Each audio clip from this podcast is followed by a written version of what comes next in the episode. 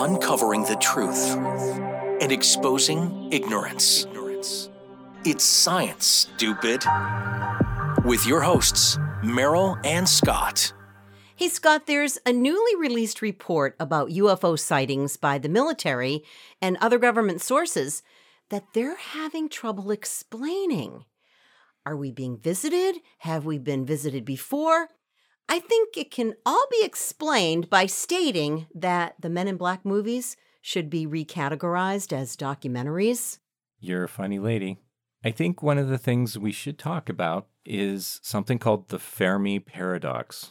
Once upon a time, Excuse me, Fermi? what is that? Spell it so everybody knows. F E R M I Enrico Fermi. Um, he's a guy. In 1950, at the Los Alamos National Laboratories, like literally. Isn't that the nuke place? Yeah, that's the nuke place. So a bunch of really, really smart physicists, like the smartest people on Earth, really, at the time, like Edward Teller, um, who's the father of the H bomb, and and all that kind of stuff. So these guys, one day they go out to lunch, and they have this animated conversation about traveling faster than the speed of light and the possibility that we'll be able to do it. And then they start talking about, well, all of these planets in the galaxy. There's probably planets that are billions of years older than ours is. So there's probably technologies out there that have already started flying around. And Fermi basically says, Where are the aliens? Basically, where are they? They were out having lunch because that's how I that's how I think about it.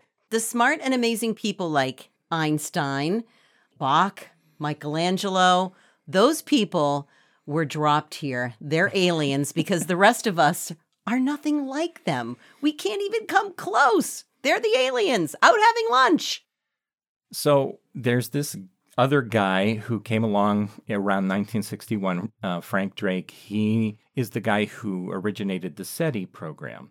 And he came up with this thing that's called the Drake equation now, but it's this big long equation about how many planets and how long it takes for life to form and how long it takes for intelligent life to advance to a certain place and blah, blah, blah. And the whole thing is to say there has to be intelligent life out there in the universe. The probability is very high, and that it should be, in theory, capable of coming here for a visit. Well, all that says to me, Scott, is that they're here. They're living among us, you know, like the TV show Resident Alien. Yeah. Yeah. Yeah. The, the doctor. Yeah. Yeah.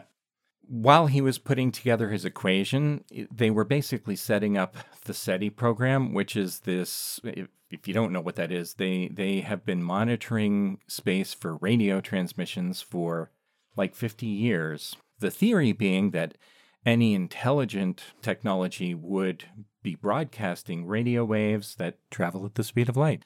So that would be a good marker of alien life out there that's smart. And sadly, we haven't picked up anything, not even a Chuck Berry song. So Don't they know that radio is dead? what a silly concept to think that somebody so much older, so far advanced, would use our archaic technology to communicate. They've probably been screaming in some kind of like alien megaphone Are you people stupid? We're here, but we don't know how to pick it up. And the folks that believe that there are aliens out there or here, um, that's the argument that they make is that they probably advanced well beyond that.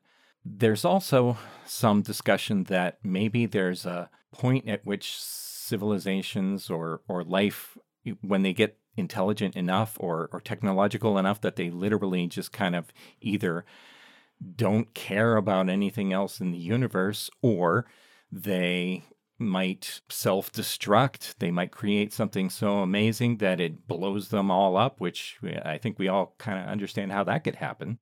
So they did a drive by and they're like, Yeah, no, we're good. We're good. Yeah, Yeah. keep going. There, there is also the theory, and this is kind of interesting, but don't dwell on it too much because it'll give you nightmares that maybe radio signals might be sort of a scent trail that, say, some evil parasitic killer carnivore alien race might use to find people to conquer and eat or something like that. There might be some huge planet devouring alien life form that looks for radio waves and kind of, you know, seeks them out and swallows the planet whole.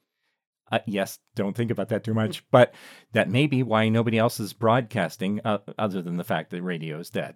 Or it's the FCC, and then, or maybe radio station owners. Yeah, those are the no, no. Let's not go there. Let's too many things going on here. So Scott, any any thoughts about this? You know, I do have some very strong feelings that we are not alone. I think it's impossible and it almost seems on maybe not a daily basis but a monthly basis that they're discovering new things that we, you know, maybe at some point a really long time ago we were in the little animal, you know, loincloth things, but the stuff that's being discovered, that's being unearthed, is not by those people. True enough. So, the other thing I would want to mention that even though the government report does say that these things are unidentified, they're not saying that they're alien. They just don't know what they are, which I think you should kind of take that for what it's worth. It means that you know, maybe it's just something that they can't quite figure out. Honestly, most of the film that I've seen is kind of this blurry kind of stuff where they say, "Oh, it's way, moving way faster than it possibly can," or, and my son is like, "Well, you know what? It looks like it's a drone or something," and I'm like, "Could be." It's hard to tell from the perspectives that we're seeing. We don't know what they are. They could be something, or they could be just, yeah, something that happens naturally, and we just aren't smart enough to know about it yet. Well, I think it's aliens. I'd bet money on it uh-huh. because, you know, Scott, I-, I certainly have some aliens in my family. and that's true. Kindly like and share, and we'll see you next time for another episode of It's Science, Stupid.